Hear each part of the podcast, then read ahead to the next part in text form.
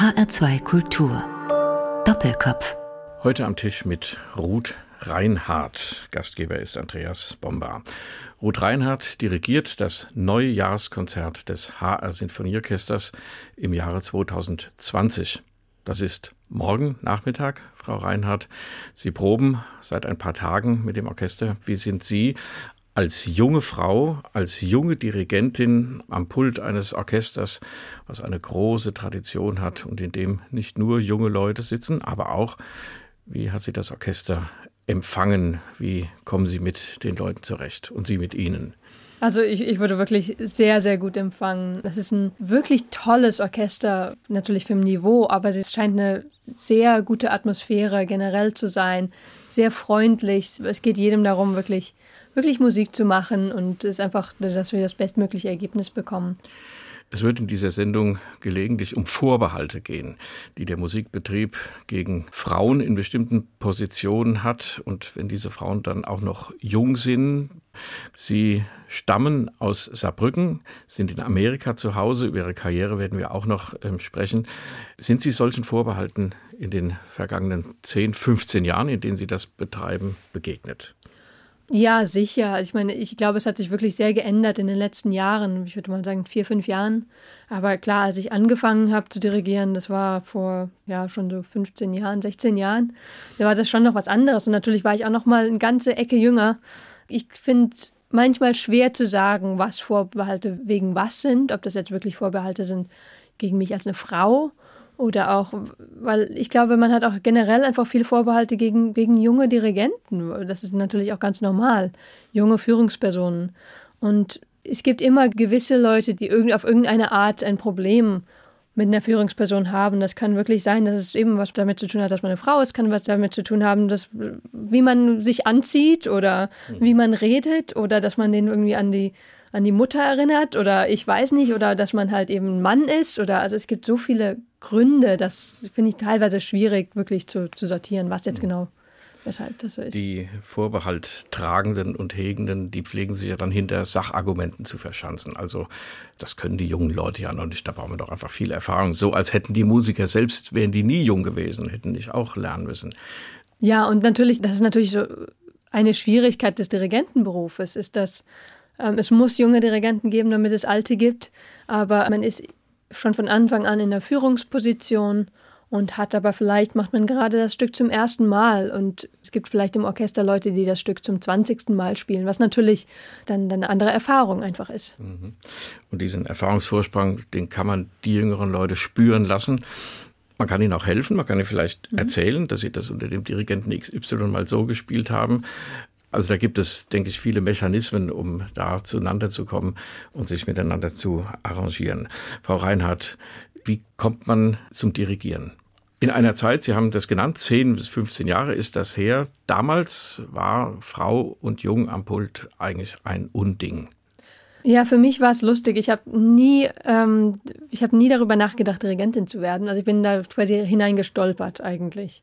Ich habe immer wahnsinnig gern Musik gemacht, als Jugendliche, als Kind. Ähm, das erste Mal, was, wo ich wirklich gedacht habe, ich will wirklich ähm, Musikerin sein, das war, als ich im Kinderchor war und ähm, mit neun oder zehn Jahren habe ich ganz viele Vorstellungen von Othello mitgesungen.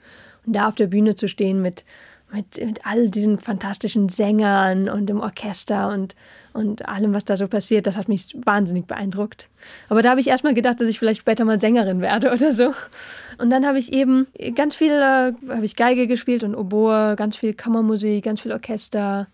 Dann auch angefangen zu komponieren. Das heißt, ich habe einfach Musik geliebt auf, in, allen Facetten und Formen, wie es halt kam. Und dann war es wirklich totaler Zufall, dass ich ähm, im Jugendorchester gespielt habe und äh, der Dirigent so, ja, mal mich gefragt hat, ob ich nicht mal dirigieren will. Und da habe ich gedacht, na, wieso denn nicht? So nach dem Motto, ich dachte, na, es kann ja nicht schaden, mal, mal ein bisschen Erfahrung damit zu bekommen. Mehr mit unter dem Hintergrund, dass ich dachte, wenn ich dich dann vielleicht mal eigene Kompositionen vielleicht selber aufführe, aber und das fragt man ja so als Dirigent nicht einfach eine Geigerin, die vor einem im Orchester sitzt. Da sitzen ja noch andere. Irgendwie müssen sie ihm ja aufgefallen sein. Das war im Jugendorchester im genau. Saarland gewesen? Ja, nee, das war, das war lustigerweise in Frankreich. Ich bin ja ganz nah an der Grenze aufgewachsen. Das war im Sommer. Äh, ich habe da auch Oboe gespielt ähm, dort. Ja, ich weiß nicht ganz genau, weshalb. Ich war noch am einem Einpacken Ähm, man braucht da ein bisschen länger, bis man alles sauber und zurechtgelegt hat und so. Und ja, hat mich, ich weiß, ich weiß nicht ganz genau, weshalb er mich gefragt hat, aber ähm, dann habe ich eben am nächsten Tag dirigiert. Er hat mir die Partitur am Abend vorher gegeben. Was war das? Schubert sechste Sinfonie, den ersten Satz, wobei nicht die langsame Einleitung, die ist relativ schwierig zu dirigieren, sondern wenn es wirklich losgeht im mhm. Allegro. Ja, da habe ich zum ersten Mal wirklich gedacht, dass das alles verbindet, was, was ich separat gesucht habe. Es hat schon total Sinn gemacht.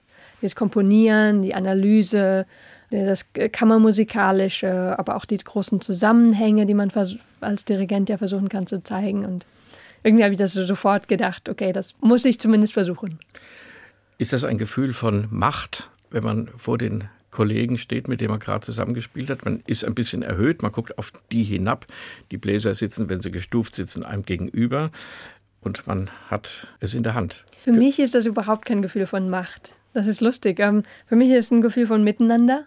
Das erste Mal, als ich dirigiert habe, hatte ich wirklich dieses Gefühl, dass die Musik von allen Seiten kommt und durch mich hindurchgeht als als das war ein komisches Gefühl, aber ja, quasi eher wirklich der Kammermusik, dass man Sachen anregt. Natürlich beim ersten Mal hatte ich noch keine Idee, was ich da eigentlich mache, aber ähm, dass man eben als Dirigent schon natürlich den großen Verlauf beeinflussen kann, das ist die große Erzählung quasi, die dahinter steckt dann müssen Sie auch unterbrechen, mal eine Probe und etwas ansagen. Also wenn mhm. das nicht so klingt, wie Sie sich das vorstellen, die Musiker, die im Orchester sitzen, die hören das nicht unbedingt. Wenn man in der großen Geigengruppe sitzt, hört man vielleicht nicht unbedingt, was gerade das zweite Fagott spielt, was vielleicht ganz wichtig ist an der Stelle. Das muss der Dirigent steuern. Wie spricht man dann die jungen Leute, wenn man selbst so jung ist, an? Ich denke, dass generell ähm, das Wichtigste als Dirigent ist, dass man, dass es um die Sache geht dass die Musiker alle spüren, dass es, dass man sich nicht selbst produziert, jetzt mit abbrechen und irgendwas zu sagen, sondern dass man was sagt, was Sinn macht, was auch wirklich stattgefunden hat, so was nicht irgendwie man sich vorher ausgedacht hat vielleicht. Das gibt es ja auch. Ähm, die Sollbruchstellen. Äh, genau. Mit denen sich Dirigenten wichtig tun, ja. Genau, sondern dass es nicht um einen selbst geht, sondern einfach darum, dass, dass wir alle daran arbeiten, dass das Endprodukt noch besser und noch klarer wird und noch differenzierter vielleicht. Und ähm, ich glaube, dann bekommt man die Leute schnell an Bord. Ja. Also das ist eine Chemie, die sich schnell entwickeln muss, die voraussetzt, dass die Musiker, die vor einem sitzen, das auch wollen, was man selbst will. Genau, das ist natürlich immer die, die interessante Frage, weil als Dirigent ist man natürlich derjenige, der bestimmt, wie diese Interpretation jetzt läuft. Vom, das fängt beim Tempo an, wie schnell wir es jetzt spielen, aber es geht auch wirklich hin zu eben, wie man, wie man das auffasst, mhm. dieses Stück, wie man das erzählen will. Natürlich gibt es da ganz andere Meinungen, aber ich glaube, das ist ja eben auch der Job des Dirigenten, weil so schön es wäre, ein Orchester kann nicht ganz demokratisch funktionieren, weil jeder hat eine andere Meinung und dann kommt man zu gar nichts.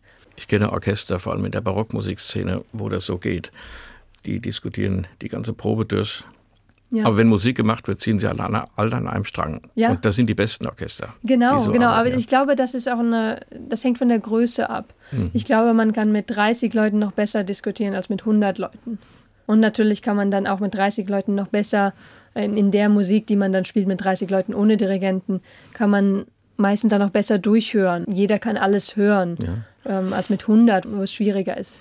Und es hat sicher auch etwas mit einem kollegialen Bewusstsein zu tun. Also alle Leute, die im Orchester sitzen und spielen heute, die haben eine unendlich lange Ausbildung hinter sich, sind hochqualifizierte Menschen. Selbst die, die am fünften Pult in der zweiten Geige sitzen, haben eine lange, lange Ausbildung äh, hinter sich und wissen schon, worum es geht und was da auf dem Pult liegt. Absolut, ja, das sind alles fantastische Musiker. Jetzt machen wir Musik. Frau Reinhardt, Sie haben sich ein paar Sachen ausgesucht. Das erste ist der Kopfsatz der vierten Sinfonie von Johannes Brahms in einer Aufnahme mit den Berliner Philharmonikern unter Claudio Abbado. Das haben Sie des Stücks wegen getan. Was hat das mit Ihnen zu tun oder was haben Sie mit der Brahms vierten zu tun? Natürlich ist es einfach ein unglaublich tolles Orchesterwerk. Es ist so perfekt komponiert und äh, ja, wirklich fantastisch. Aber ähm, ich bin lustigerweise mit diesem Stück ähm, in Dallas, als ich Assistentin war, vor einigen Jahren, bin ich dort eingesprungen, habe alle Proben übernommen, kurzfristig und die Konzerte. Und das war eigentlich ein Konzert, das Stanislav Kowaczewski dirigieren sollte, den ich auch aus Saarbrücken schon als, als Jugendliche ganz oft gesehen habe, weil er dort Gastdirigent war. Und ich hatte mich sehr darauf gefreut, ihm zu assistieren und ihn nochmal näher zu erleben. Aber dann musste das Konzert absagen. Es war auch das letzte, er hat danach nicht mehr dirigiert. Bald darauf auch gestorben. Er hat ja auch genau. beim HR Sinfonieorchester oft dirigiert. Wir haben auch mal eine Sendung mit ihm hier aufgenommen. Das war ein faszinierender ja. älterer Mann, alter Mann kann man fast ja. schon sagen, der erzählt hat, wie 1953 an einem Tag Prokofjew und Stalin gestorben sind. Und Stalin, da war sofort die Zeitung voll und Prokofjew das wurde dann zwei Wochen später genannt. Ja. Hat mhm. er selbst erlebt in Katowice, ich erinnere mich noch dran. Also, wir hören Claudio Abado und die Berliner Philharmoniker mit dem Kopfsatz, einem Ausschnitt natürlich nur, aus der vierten Symphonie von Johannes Brahms.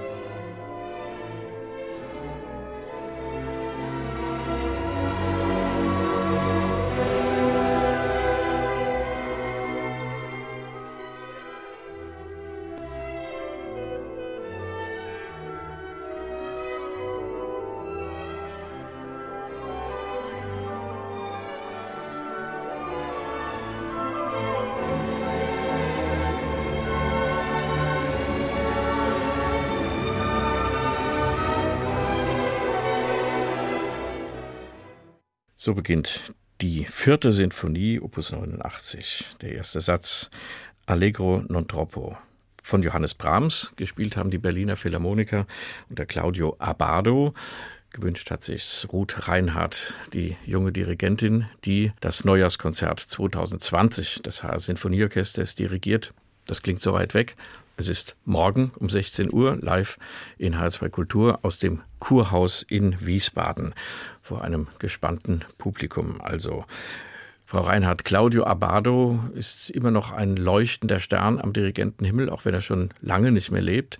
Sind solche Dirigenten in irgendeiner Art und Weise noch Vorbild für Sie? Sie kennen ja nur die Aufnahmen.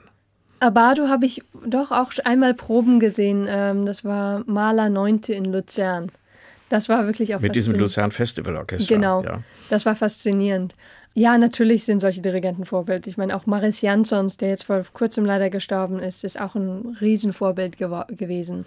Einfach weil sie sind wirklich tolle Musiker und berührende Musiker. Aber das andere ist auch, dass sie gerade Maris Jansons, die, die schaffen es auf eine Art, aus einem Orchester ja, die proben, glaube ich, auf eine Art. Und dann auch im, im, Konzert sind sie auf eine Art so, dass sie, dass sie wirklich das Allerbeste aus dem Orchester rausholen. Und das hat nie was mit Zwang zu tun, sondern ich erinnere mich noch, als ich, ich war, glaube ich, 16, als ich ein Konzert mit Maris Jansons und im Bayerischen Rundfunk gehört habe. Und ich hatte das Gefühl, dass jeder in den letzten Pulten, ganz egal, dass jeder mit so einem Engagement gespielt hat, als wäre es ein, eine Kammermusik. Jeder hat einfach wirklich alles ausgedrückt und auch eben, dass das kein, nicht so eine große Angst da war, jetzt reinzupassen oder sowas, sondern einfach alles gegeben. Das fand ich faszinierend. Also die Zeiten der Wutausbrüche eines Arturo Toscanini, die man sich jederzeit im Internet heute anhören kann, die sind, Gottlob, vorbei. Es ist unfassbar, was dieser Mann wieder auf seine Musiker eingeprügelt hat. Das ist heute nicht mehr denkbar. Ja, die Zeiten haben sich wirklich geändert. Gott sei Dank. Lernt man mehr wenn man bei berühmten Dirigenten sitzt und ihnen zuhört bei der Arbeit, lernt man mehr beim Proben, also wenn diese Dirigenten mit dem Orchester arbeiten oder im Konzert. Ich glaube, das hängt von Dirigent zu Dirigent ab. Und vielleicht auch, wie viel Erfahrung man selbst schon als Dirigent hat, um zu sehen, was jetzt eigentlich passiert in den Proben. Ich weiß, aber da war ich auch noch recht jung, als ich Abado gesehen habe, dass ich in der Probe fast ein bisschen enttäuscht war, lustigerweise, weil ich das Gefühl hatte, dass er nicht so wirklich macht. Und ähm, ich weiß nicht ganz genau, ob das wirklich, ob ich das einfach noch nicht, nicht analysieren konnte, was da genau passiert, oder ob er einfach wirklich bei ihm die Magie im Konzert anfängt. Aber es ist, es ist bei vielen Dirigenten sehr, sehr interessant, in den Proben, in den Proben zu sitzen. Wie würden Sie sich selbst denn beschreiben? Sind Sie eine Dirigentin, die minutiös probt und im Konzert dann abruft? Oder auf der anderen Seite eine Dirigentin, die ja, die Musiker, die Proben dazu nutzt, die Musiker in Spannung zu bringen auf das, was dann passiert im Konzert. Ha, äh, weiß ich nicht ganz genau. Ich glaube, ich bin jemand, der in den Proben etwas analytischer ist, etwas trockener ist als in einem Konzert, definitiv. In den Proben bin ich auch in einem anderen Modus quasi, weil man da ja als Dirigent sehr viel analysiert, sehr viel zuhört, sehr viel ähm, überlegt, was ist jetzt das Wichtigste, dass wir, dass wir proben. Man kann ja nicht immer an jedem, bei jeder Kleinigkeit anhalten und stoppen. Man muss priorisieren. Aber in einem Konzert ähm, bin ich viel spontaner und macht mir Spaß, einfach Musik zu machen. Sie haben Ihren Werdegang zu dem Punkt geschildert, wo Sie dann angefangen haben zu dirigieren, also Kinderchor am Staatstheater Saarbrücken. Sie haben Geige gespielt und Oboe. Vermutlich hat auch das Elternhaus mitgespielt bei Ihnen? Ja und nein. Meine Eltern sind keine Musiker. Eben, ich bin aufgewachsen, dass meine Eltern schon ab und zu mal klassische Musik gehört haben oder sowas. Aber eben, sie mögen klassische Musik und jetzt gehen sie auch ganz viel zu Konzerten und mhm. auch versuchen auch oft zu meinen Konzerten zu kommen, wenn das, wenn das möglich ist. Aber ähm, ja, das war eigentlich, das war, war, war nicht so vorbestimmt oder nicht so vorgeprägt. Und dann muss man, wenn man soweit ist, sagen, das wird mein Beruf. Dirigent, das ist es, was ich will. Dann sind Sie 16 oder 17. 16. Wie geht man da vor? Wo kann man das studieren in Ihrem speziellen Fall? Ja, also ich habe dann noch ähm, sogar dann schon ähm, Unterricht bekommen. Das war etwas schwieriger, weil natürlich ähm, es gibt wenige Dirigenten, die jetzt ähm, einen Jugendlichen und Dirigieren unterrichten, nur weil der sagt, ich will Dirigentin werden. Also ähm, das gibt es leider nicht so oft, aber ich hatte Glück ähm, bei Konstantin Trinks in, in Saarbrücken. Und dann habe ich in Zürich studiert, meinen Bachelor, drei Jahre. Und ähm, bin dann danach mit einem kurzen Zwischenjob in Leipzig ähm, in die USA gegangen für ein Masterstudium. Das finde ich ungewöhnlich dass man von Deutschland einem Mekka der Hochschullandschaft, 25 Musikhochschulen, wenn man das Ausland sie nannten Zürich, es gibt auch noch Basel, man kann auch nach Wien gehen oder nach Salzburg oder Paris, also es gibt ja auch in der Umgegend noch allerlei Hochschulen, dann den Sprung nach Amerika geht, wo ja doch umgekehrt so viele Studenten aus Amerika nach Deutschland kommen, weil hier die Verhältnisse so sind. Wie ist das gekommen? Ja, das ist ganz lustig. Das hat mich sogar jemand einmal gefragt, ein, Amerikaner, wieso, wieso studierst du hier? Oder wieso wirst du hier studieren? Aber ähm, Verschiedene Gründe. Ich hatte quasi schon an einer sehr guten Hochschule studiert in Zürich. Dirigieren ist das Problem, dass man braucht nicht nur einen guten Lehrer, wie bei einem Instrumentalstudium, aber man braucht auch gute Bedingungen, dass man Orchester dirigiert. Sonst ist das Ganze wie Trockenschwimmen. Also es ist, ist man, man lernt dann nicht viel. Und die Kombination ist gar nicht so einfach zu finden. Das gibt gar nicht so oft. Aber was das Tolle war an der Juilliard, war wirklich an der Juilliard School, wir waren nur drei Studenten, drei Dirigierstudenten an der ganzen Hochschule. Und ich glaube, wenn ich mich noch richtig informiert bin, in Wien sind es 30. Und normalerweise an den meisten Hochschulen ist es zwischen 10 bis 20. Und wenn man jetzt die Zeit natürlich nimmt und das auf eine Orchesterprobe verteilt, mhm. macht das einen Riesenunterschied. Also an der Juilliard waren wir, hatten wir mindestens eine Orchesterprobe in der Woche und jeder hat 45 Minuten bekommen. Manchmal da gibt es ein Orchester, das da sitzt und mit den jungen Leuten übt. Genau, einmal die Woche mindestens, manchmal zweimal. Und dann hatten wir auch mal Konzerte mit denen. Und natürlich der Lehrer war, es gab zwei Lehrer. Der eine Lehrer war Alan Gilbert, der jetzt beim NDA ist. Und das war äh, wirklich ein fantastischer Lehrer. Und der andere Lehrer war auch fantastisch. Den kannte ich aber schon vorher, so dass das war keine mhm. Überraschung mehr. Der hat sie da vielleicht hingebracht. genau, ich hatte bei dem Meisterkurs gegeben. und dann hat mir, hat mir das so gefallen, seine Art zu unterrichten, sehr unkonventionell, ein toller Musiker. Der war mit 18 oder sowas, hat er die Solohornstelle im Gewandhausorchester gewonnen. Also ein ganz mhm. interessanter Typ. Das bedeutet ja auch eine Veränderung der Lebensbedingungen. Als junger Mensch ist man einerseits flexibel, nicht alle sind flexibel, manche bleiben auch immer zu Hause. Wie haben Sie das wahrgenommen, nach New York zu gehen? Also es war schon sehr anders und ich bin froh gewesen, dass ich zuerst nach New York gegangen bin und danach von New York nach Texas, weil sonst, also das nach New York war schon ein großer Unterschied. Es war aber auch wahnsinnig bereichernd, weil die Stadt an sich ist auf Dauer anstrengend, weil es immer was los ist. Es gibt immer, auch wenn man jeden Abend ins Konzert geht oder in die Oper geht, verpasst man immer noch sehr viele tolle andere Konzerte. Es gibt einfach zu viel uns immer beschäftigt, aber das hat auch so was Stimulierendes. Und auch eben an der, der Hochschule zu sein, in diesem Umfeld, wo alle wirklich sehr, sehr gut sind, wo alle, wo es normal ist, dass man um 11 Uhr abends nicht der Einzige ist, der noch am Üben ist, sondern dass es eher das Normale ist, dass jeder so so investiert da rein und so begeistert ist davon. Das, das war wirklich toll. Die Amerikaner spielen natürlich sehr gerne auch deutsche Musik, europäische, mitteleuropäische Musik, vor allem wenn sie aus dem 19. Jahrhundert kommt. Ist das immer noch so ein Fokus in der amerikanischen Musikszene, die europäische Romantik, Klassik? Ja, absolut. Also ich glaube, dass wahrscheinlich der meistgespielte Komponist ist Tchaikovsky, würde ich mal vermuten dort. Kein Deutscher, aber ähm, ja, auch noch sehr. Also Schumann wird dort sehr wenig gespielt, Schubert auch. Äh, Mendelssohn ist auch im Moment nicht mehr so en vogue, würde man mal sagen, aber ähm, Klar, die anderen Deutschen werden noch viel gespielt. Über Beethoven sprechen wir gleich. Zum Start des Beethoven-Jahres jetzt kommt das nächste Musikstück, was Sie mitgebracht haben. Ein Lied von Robert Schumann, Wenn ich in deine Augen sehe, aus der Dichterliebe von Heinrich Heine, in einer Aufnahme mit dem unvergessenen Dietrich Fischer-Dieskau. Wenn ich in deine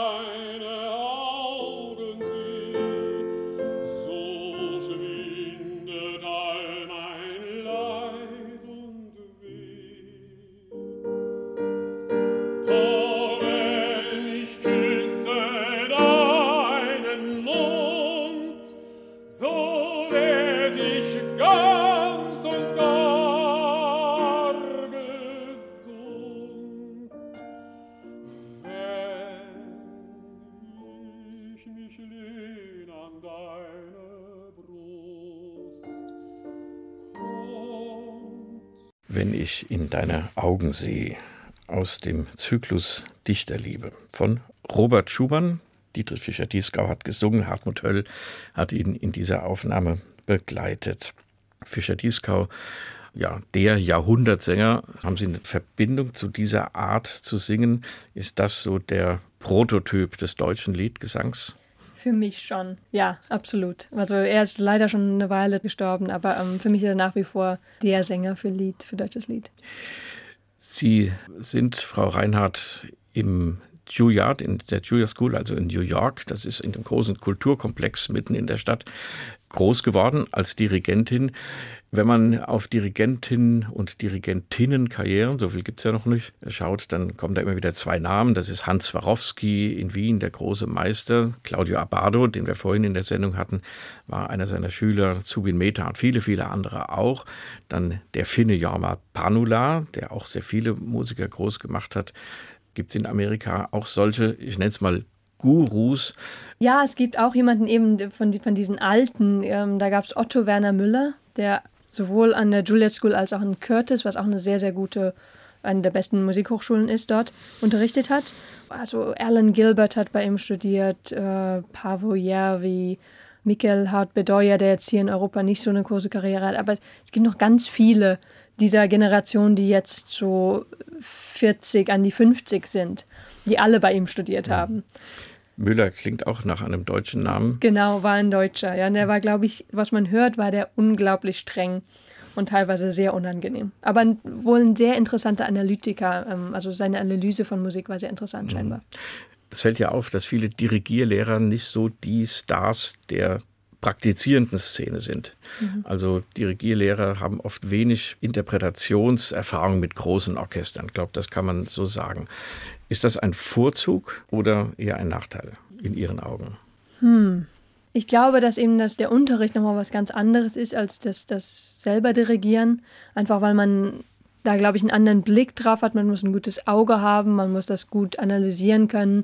Es gibt vielleicht äh, tolle Dirigenten, die es eher aus dem Bauch raus machen und dann vielleicht nicht so gut das unterrichten könnten. Ich glaube, dass aber teilweise auch, gerade wenn es darum geht, wie man probt oder teilweise auch, wie man ein gutes Orchester dirigiert, ist es teilweise schade, wenn der Lehrer nicht diese Erfahrung hat. Und das war natürlich bei Alan Gilbert in New York wirklich toll, weil, weil er. Er kommt ja aus den New Yorker Philharmonikern. Also ich glaube, sein Vater spielt dort im Orchester und er selbst war auch mal eine Zeit lang Chefdirigent, bevor genau, er jetzt wieder nach Hamburg gegangen ist. Genau, zu der mhm. Zeit, als er dort unterrichtet hat, war er auch Chefdirigent dort mhm. und seine beiden Eltern waren Geiger im, im Orchester dort.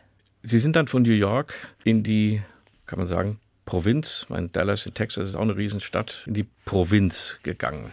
Wie schwer ist dieser Sprung? Sie haben die Vorzüge von New York genannt, Frau Reinhardt, ja. und gleichzeitig dieses Kribbeln, immer irgendwas zu verpassen, aber auch immer mittendrin zu sein.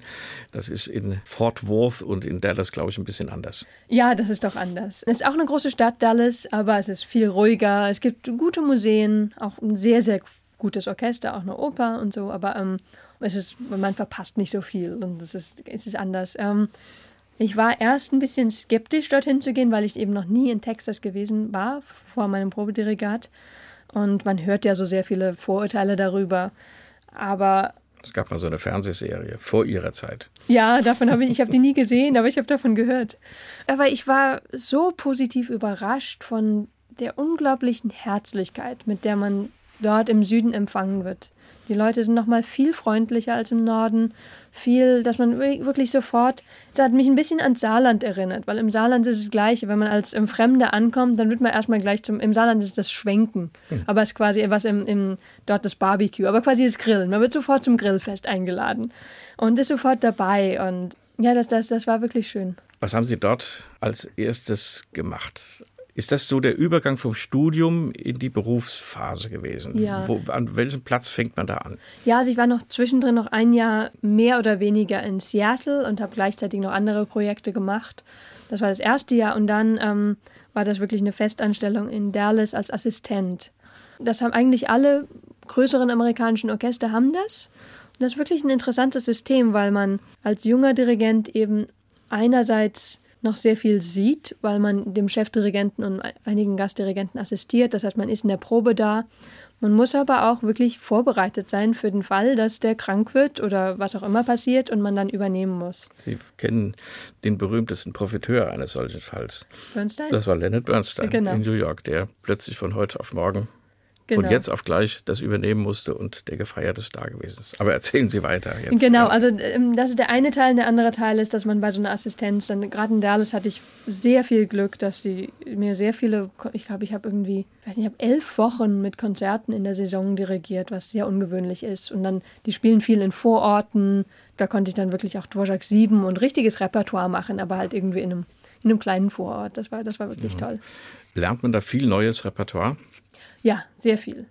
Eben weil man ja einerseits seine eigenen Sachen dirigiert und gleichzeitig noch alles wirklich vorbereitet haben muss, falls, ähm, falls man einspringen muss. Mhm. Und da lernt man dann wirklich auch schneller zu lernen.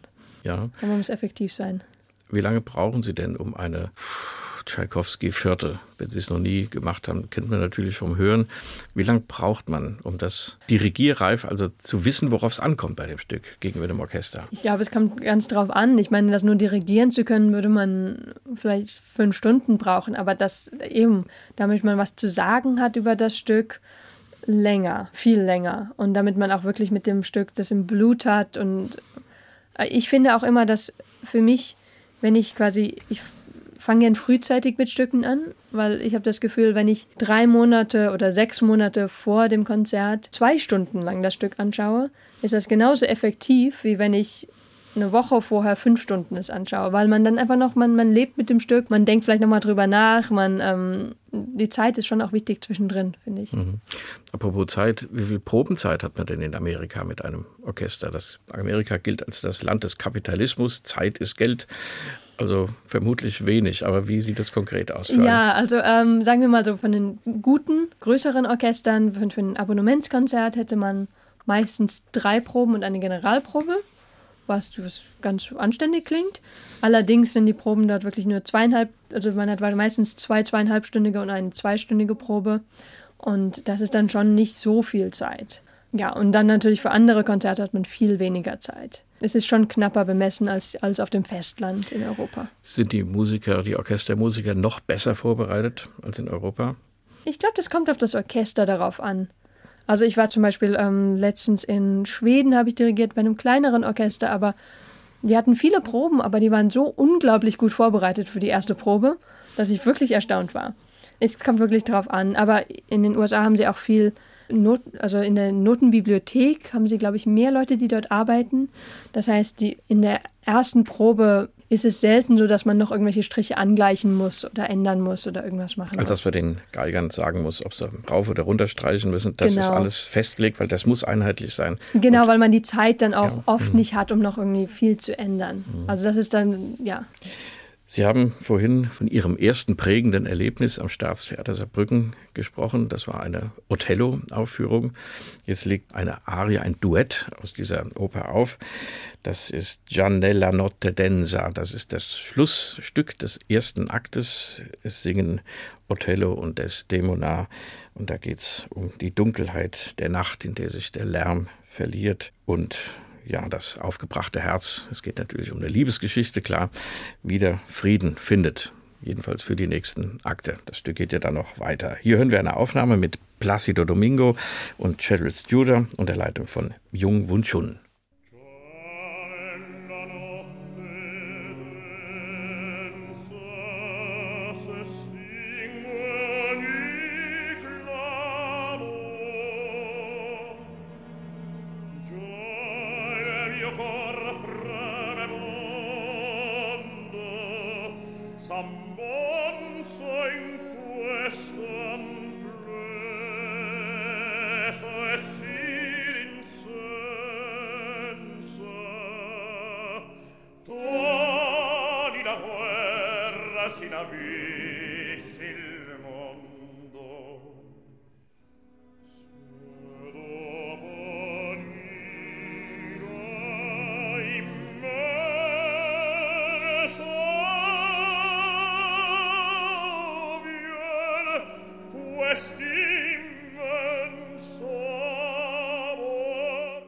Già nella notte densa aus dem ersten Akt, dem Ende des ersten Aktes der Oper Othello von Giuseppe Verdi gesungen haben Placido Domingo und Churchill Studer. Ausgesucht hat sie es Ruth Reinhardt, die Dirigentin, die morgen am Neujahrstag um 16 Uhr im Wiesbadener Kurhaus das HR Sinfonieorchester und sein Neujahrskonzert dirigiert.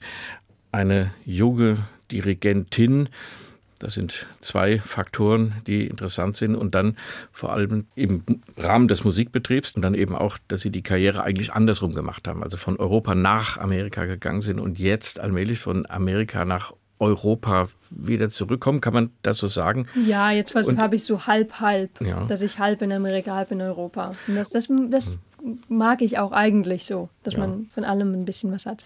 Und empfindet man dann aus der Perspektive der amerikanischen Provinz, wir waren in Texas, in Dallas, wo Sie als Assistentin gearbeitet haben oder noch arbeiten? Nein, gearbeitet ja. haben. Wenn man dann doch in das Mutterland der Musik, jedenfalls dieser großen Konzertmusik zurückkommt, empfindet man das als eine Art Aufstieg oder Rückkehr in die Heimat der, der Wahrheit? Der also Musiker? ja, ich meine, Dallas ist sehr im Süden, aber es ist eine große Stadt und vor allem das Orchester ist richtig, richtig gut.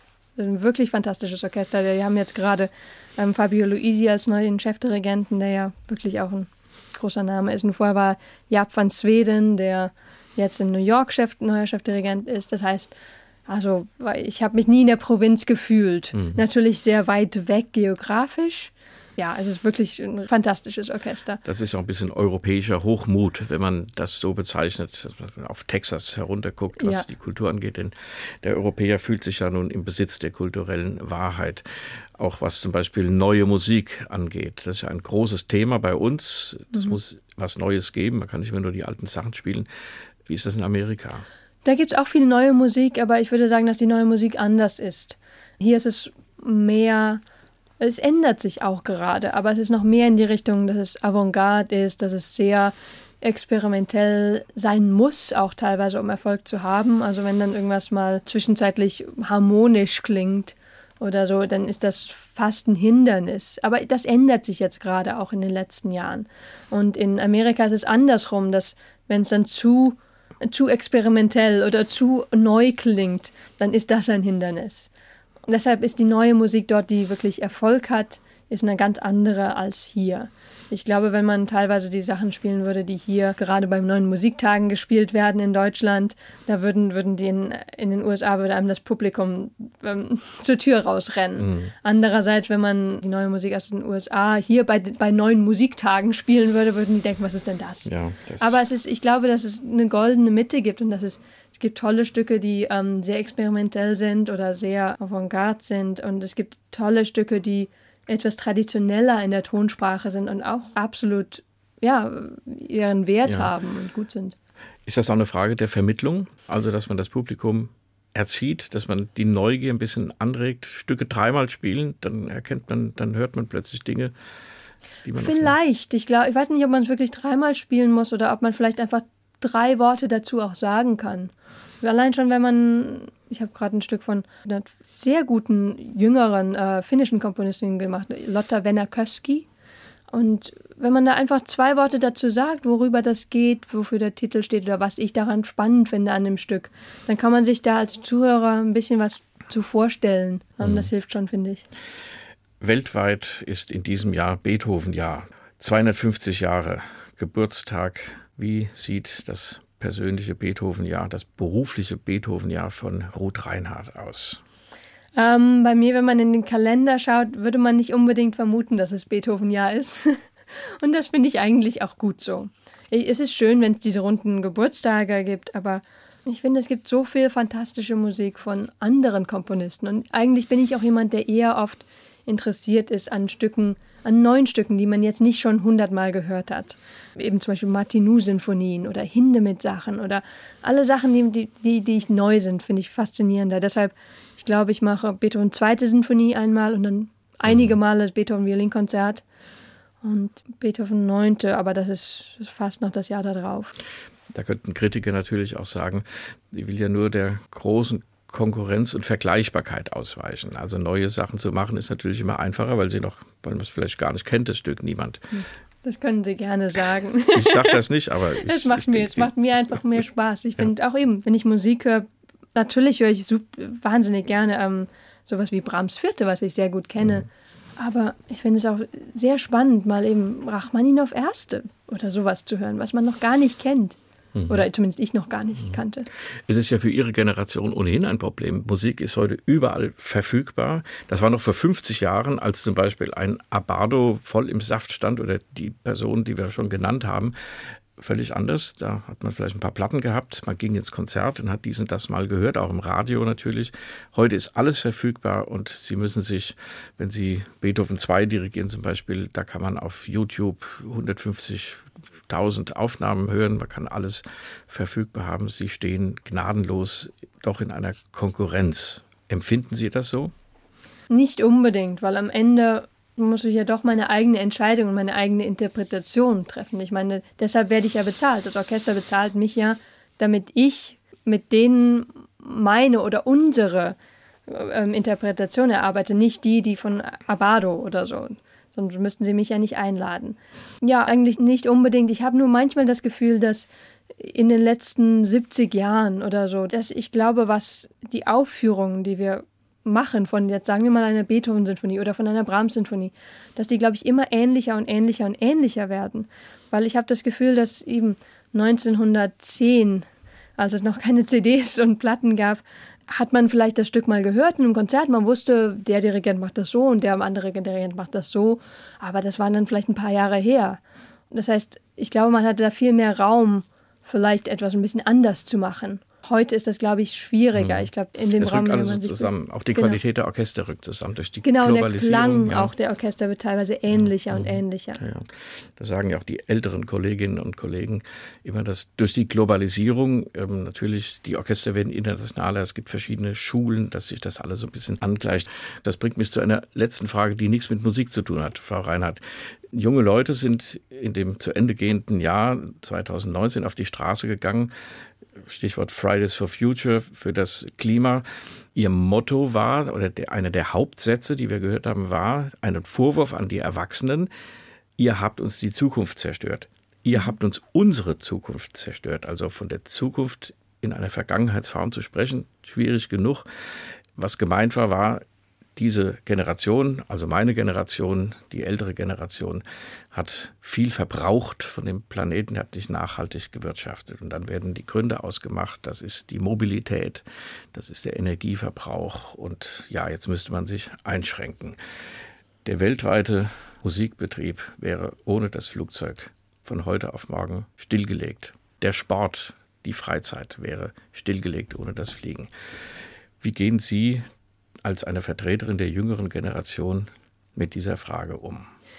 Das ist natürlich ganz schwierig, weil mein privates Interesse im Gegensatz steht zu meinem Interesse als Bürger, als Bürger auch ähm, als Verantwortung für kommende Generationen. Aber ich fände es ganz und gar nicht schlecht, wenn, wenn, wenn sich der Musikbetrieb, jetzt nicht zum Erliegen kommt, aber etwas ändert, sodass man vielleicht versucht, jetzt nicht von einem Engagement in den USA, das nächste in Asien und das nächste in Europa, sondern dass man eben, also ich hätte persönlich kein Problem damit, wenn die Flugtickets teurer werden und daher mhm. vielleicht ein Anreiz ist, die Engagements etwas anders zu planen, wenn das denn geht. Aber das muss von vielen Seiten, das braucht, glaube ich, Zeit, um sich das zu verändern. Mhm. Und sonst eben, ich meine, ähm, wenn ich das kann, zum Beispiel demnächst habe ich zwei Engagements in Schweden, relativ weit entfernt, aber dann nehme ich den Zug und übernachte in Stockholm und sehe dann noch meinen alten Lehrer dort. Und also so, wenn ich einen Zug nehmen kann, mache ich das gerne. Ist sowieso bequemer. Das ist der Vorzug von Europa genau. gegenüber Amerika, insbesondere der Provinz. Ruth Reinhardt, Dirigentin des HR Sinfonieorchesters beim morgigen Neujahrskonzert in Wiesbaden. Zu Gast heute in Doppelkopf in H2 Kultur. Wir haben das sehr kurzfristig vorher aufgenommen. Vielen Dank für Ihre Bereitschaft. Sie haben noch ein letztes Stück mitgebracht. Das ist, hat nichts mit klassischer Musik zu tun. Sagen Sie was dazu? Das ist von der Jazzsängerin Cecile McLaurin Salvant. Sie ist so alt wie ich, ungefähr, glaube ich zumindest. Und sie ist eine der jüngeren Künstler, die ich, die ich inter sehr interessant finde. Ihre Art zu schreiben finde ich interessant. Ihre Stimme mag ich sehr. Und eben in New York war ich auch sehr mit Jazz konfrontiert. Zwei meiner Mitbewohner waren Jazzspieler und da war ich vielen dort. I am happy as I can be, heißt ein Satz in diesem Stück. Trifft das Ihre Lebenssituation, Ihre Lebenseinstellung? Ja, schon. Ruth Reinhardt, zu Gast in Doppelkopf in H2 Kultur. Gastgeber war Andreas Bomber. Vielen Dank für das Gespräch und vielen Dank fürs Zuhören.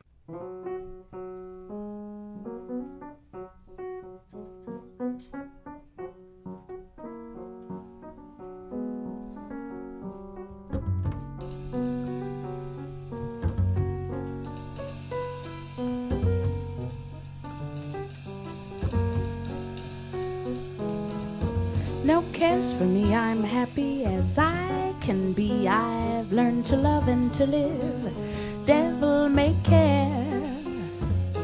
No blues or woes, whatever comes later goes. That's how I take and I give.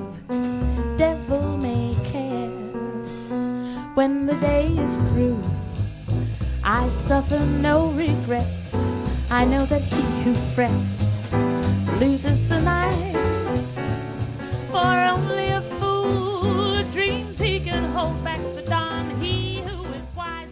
Das war HR2 Kultur Doppelkopf. Aus urheberrechtlichen Gründen müssen wir Musiktitel in unserem Podcast-Angebot ausblenden.